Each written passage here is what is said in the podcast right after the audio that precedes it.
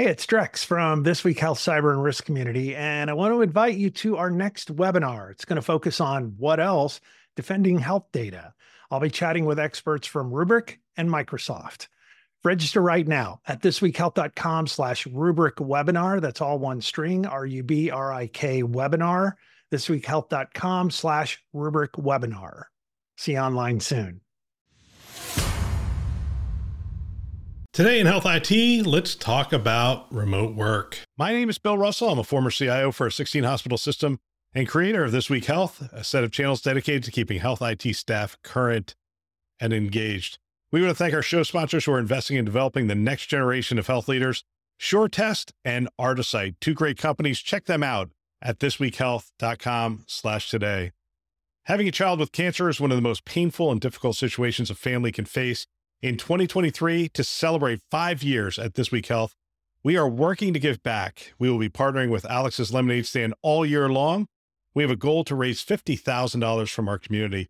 We are already at 10,000 for the year, and we ask you to join us. Hit our website, and in the top banner, you will see a logo for our lemonade stand. Click on that and give today. We believe in the generosity of our community, and we thank you in advance. All right, had a little fun on Monday morning. Decided to post my poll. So if you haven't noticed, if you go out on LinkedIn every Monday morning, I will post a poll, and they are getting a lot of really good conversations going, and that's what I'm trying to do. I'm not trying to be provocative just for being provocative's sake. I'm not trying to just you know get hits and that kind of stuff. I'm really trying to start conversations. And the post yesterday was has entitlement replaced efficiency? As the primary driver for work from home policies. This phrase is not original with me. A healthcare leader shared it with me.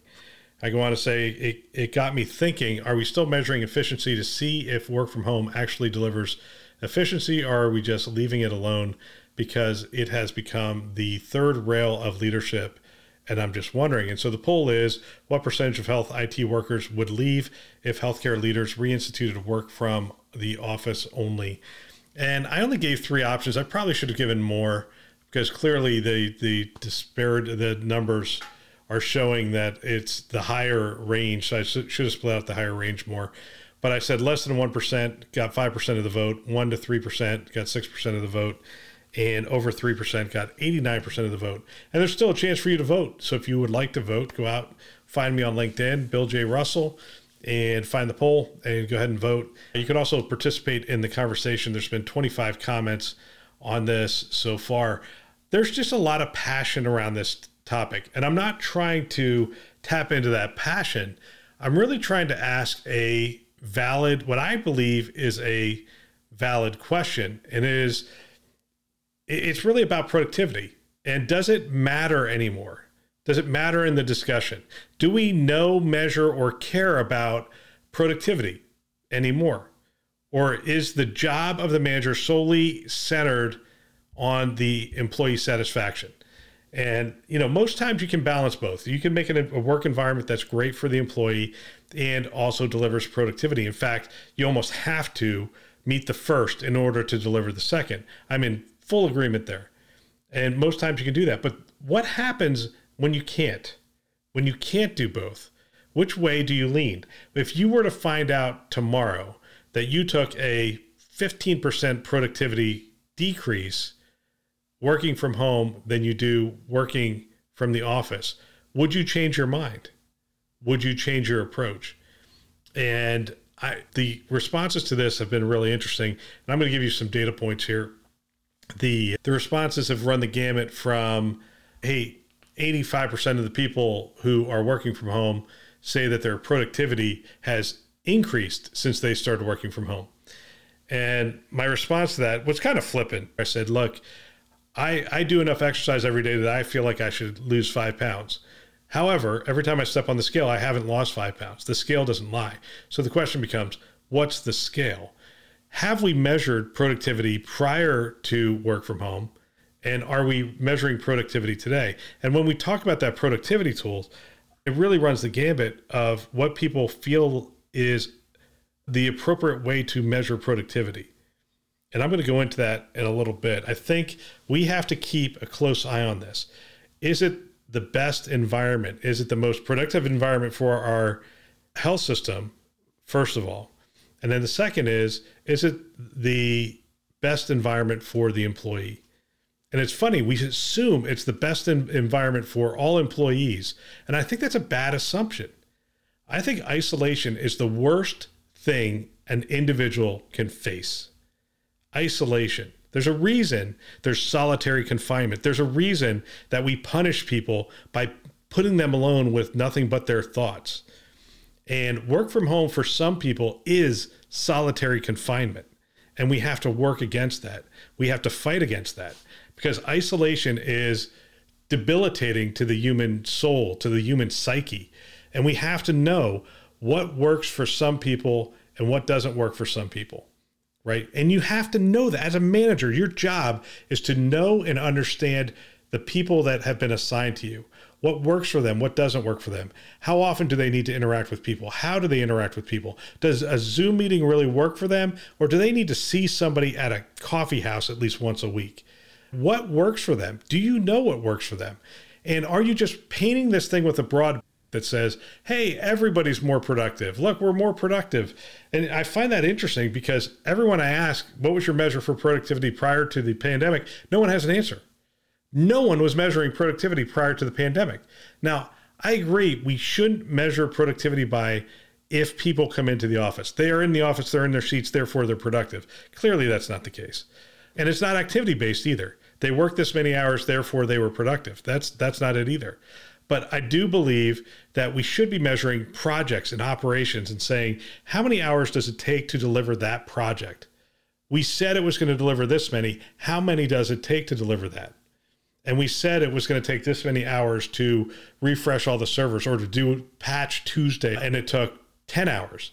You know, why did it take so much? Are we even looking at productivity anymore? And is that something we should be looking at?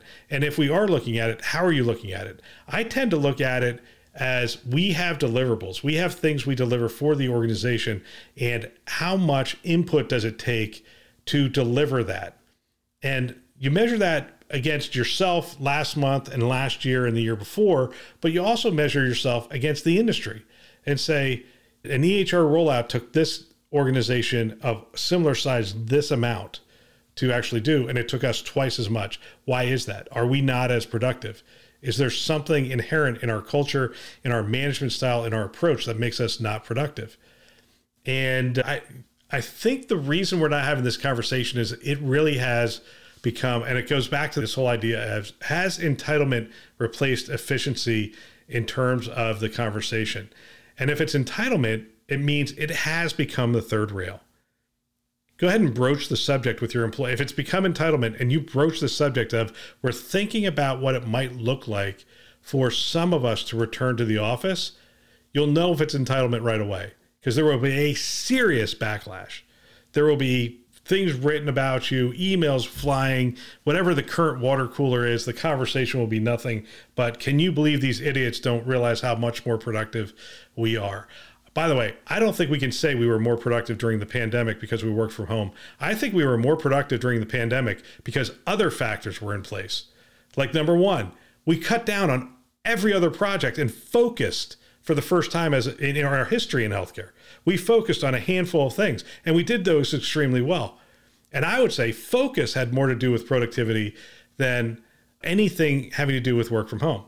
Now, before I get all the angry emails, let me just say I do recognize that driving an hour one way and an hour another way to work is unproductive. It's highly unproductive and it's soul crushing in some cases. If you do it in LA, you do it in New York City, you do it in Chicago and some of these other uh, markets, it's horrible to have to commute. And if you can work from home, you're going to want to work from home. And I get that and I understand that. And some people should and can work from home. Absolutely. I believe that a significant number amount of your workforce will leave, whether it's entitlement or not, will leave tomorrow if they have options to go somewhere else and you require them to come back into the office. I believe that's absolutely true. And you have to weigh that. I mean, but again, we have nothing to measure it against. So it's not like you can look at it and say, look, we lost 20% productivity. If we reinstate these things, we'll gain that 20% back. We're going to lose 3% of the workforce. Therefore, we have to do that. And we have to bring these people back. We have to, I mean, there's a whole host of things that we just don't even, we, we don't even have the metrics anymore. And we've become very lazy managers. We, we manage based on anecdote. So somebody posted something. So I decided, you know what? I'm going to go out and look at the articles. And this one's recent, which is kind of nice. Let's see Wall Street Journal, Wednesday, January 25th. How's that for recent? And the title is Remote Jobs. And I'm actually reading this from a piece of paper. How antiquated is that? Probably appropriate. Some of you are thinking that's really appropriate. This guy reads the newspaper and uh, doesn't read it online. Well, it just so happens that my neighbor gets the Wall Street Journal and gives me yesterday's Wall, Wall Street Journal every day. So I do read the Wall Street Journal this way. Anyway, the title of the story is Remote Jobs Are Now Harder to Find. Many prospective workers who were determined to get a remote job just a few months ago are hitting a wall as remote listings rapidly dwindle. After remote work surged during the pandemic, fewer employers now feel the need to lure talent with the promise of working from home. Remote jobs made up 13.2% of listings advertised on LinkedIn last month, down from 20.6 in March. Other job sites such as Indeed.com, ZipRecruiter also report declines in remote listings. Demand for these jobs remains high. Remote jobs attracted a majority, or 52.8% of all applicants submitted on LinkedIn, slightly higher than a year before. The decline in remote listings marks the latest shift in the power dynamic between employers and employees. Companies are showing they can be choosier in their recruiting after months of scrambling for new talent. Hiring and wage growth have slowed from the red hot pace of much of 2022. And while many laid off workers in tech and elsewhere are finding employment again, it is taking on average longer to secure a new job than it did this last spring. My point in reading that story is not to say, oh my gosh, it's, we're everything is trending back. My point in reading that story is to say it might trend back. And as a leader and as a manager, part of our role is to know which way is this tide going? And what does that mean for us? It doesn't mean anything, right? If there's certain roles that you're going to hire remotely, and we did, we had a set of roles that we could not hire locally if we tried. And we hired them all over the country, literally all over the country. You know, even back in 2013, 2014, I think we had better than 15 states that we were hiring IT staff in. So don't look at me and say, "Oh, he's a luddite. He's a he's an archetype," as somebody said. You're you're that archetype who wants everybody to come back in the office. That's not what I'm saying. What I'm saying is we should know what's effective. We should know our employees and what's best for them in terms of the work environment. We should know what people can work from home and which can't. We talk about this in remote care all the time. Hospital at home isn't for everyone because not everybody's home is set up to be a hospital. So you have to know and understand what works and what doesn't work. And, you know, just having people tell you, hey, 85% of us feel like we've been more productive working from home. And by the way, from their perspective, I believe that's a true statement. I don't think they're lying. I think it's a true statement. If you were commuting, let's say you were even commuting 30 minutes a day, you just you just saved 5 hours a week and so you feel like you're being more productive. Absolutely feel like you're being more productive. You're not spending five hours in the car. That is not productive time that you're actually spending in front of your computer, responding to your emails, doing the things that you do. Again, I, I, I believe that is an accurate statement. 85% of people feel like they're more productive. Absolutely. But I'm not sure they're more productive for the health system because you can't show me the numbers. I don't know. I don't know if they're more productive. And I think there should be a way to measure. I think the trade and and again, just getting the conversation started. I think that the trade for the freedom that we are offering people to work from home is they have to report their hours. And not like, hey, I worked 40 hours this week. Report their hours on their projects. Because I've always loved having this data. And we only did it in one department because we got such pushback. But the one department we did do it in, we could easily go back to the organization and say, we need more people for this. And they'd say, well, how can you say that? We could look at all the projects and say it's this many hours, and we have this many hours allocated in that department to work towards this, and we don't have enough hours, right? It gave me the ammunition I needed as a leader to get them the stuff they needed to get their work done. And so there's incredible value in having that level of granularity around the reporting. So if everybody in the IT department wants to work from home, my thing as a leader would be fantastic. I'm going to fight for you. And here's what I want you to do the trade is you give me hours on projects and operations. in as granular a, a situation as you possibly can. I worked this many on this project, this much on this operation, so forth and so on.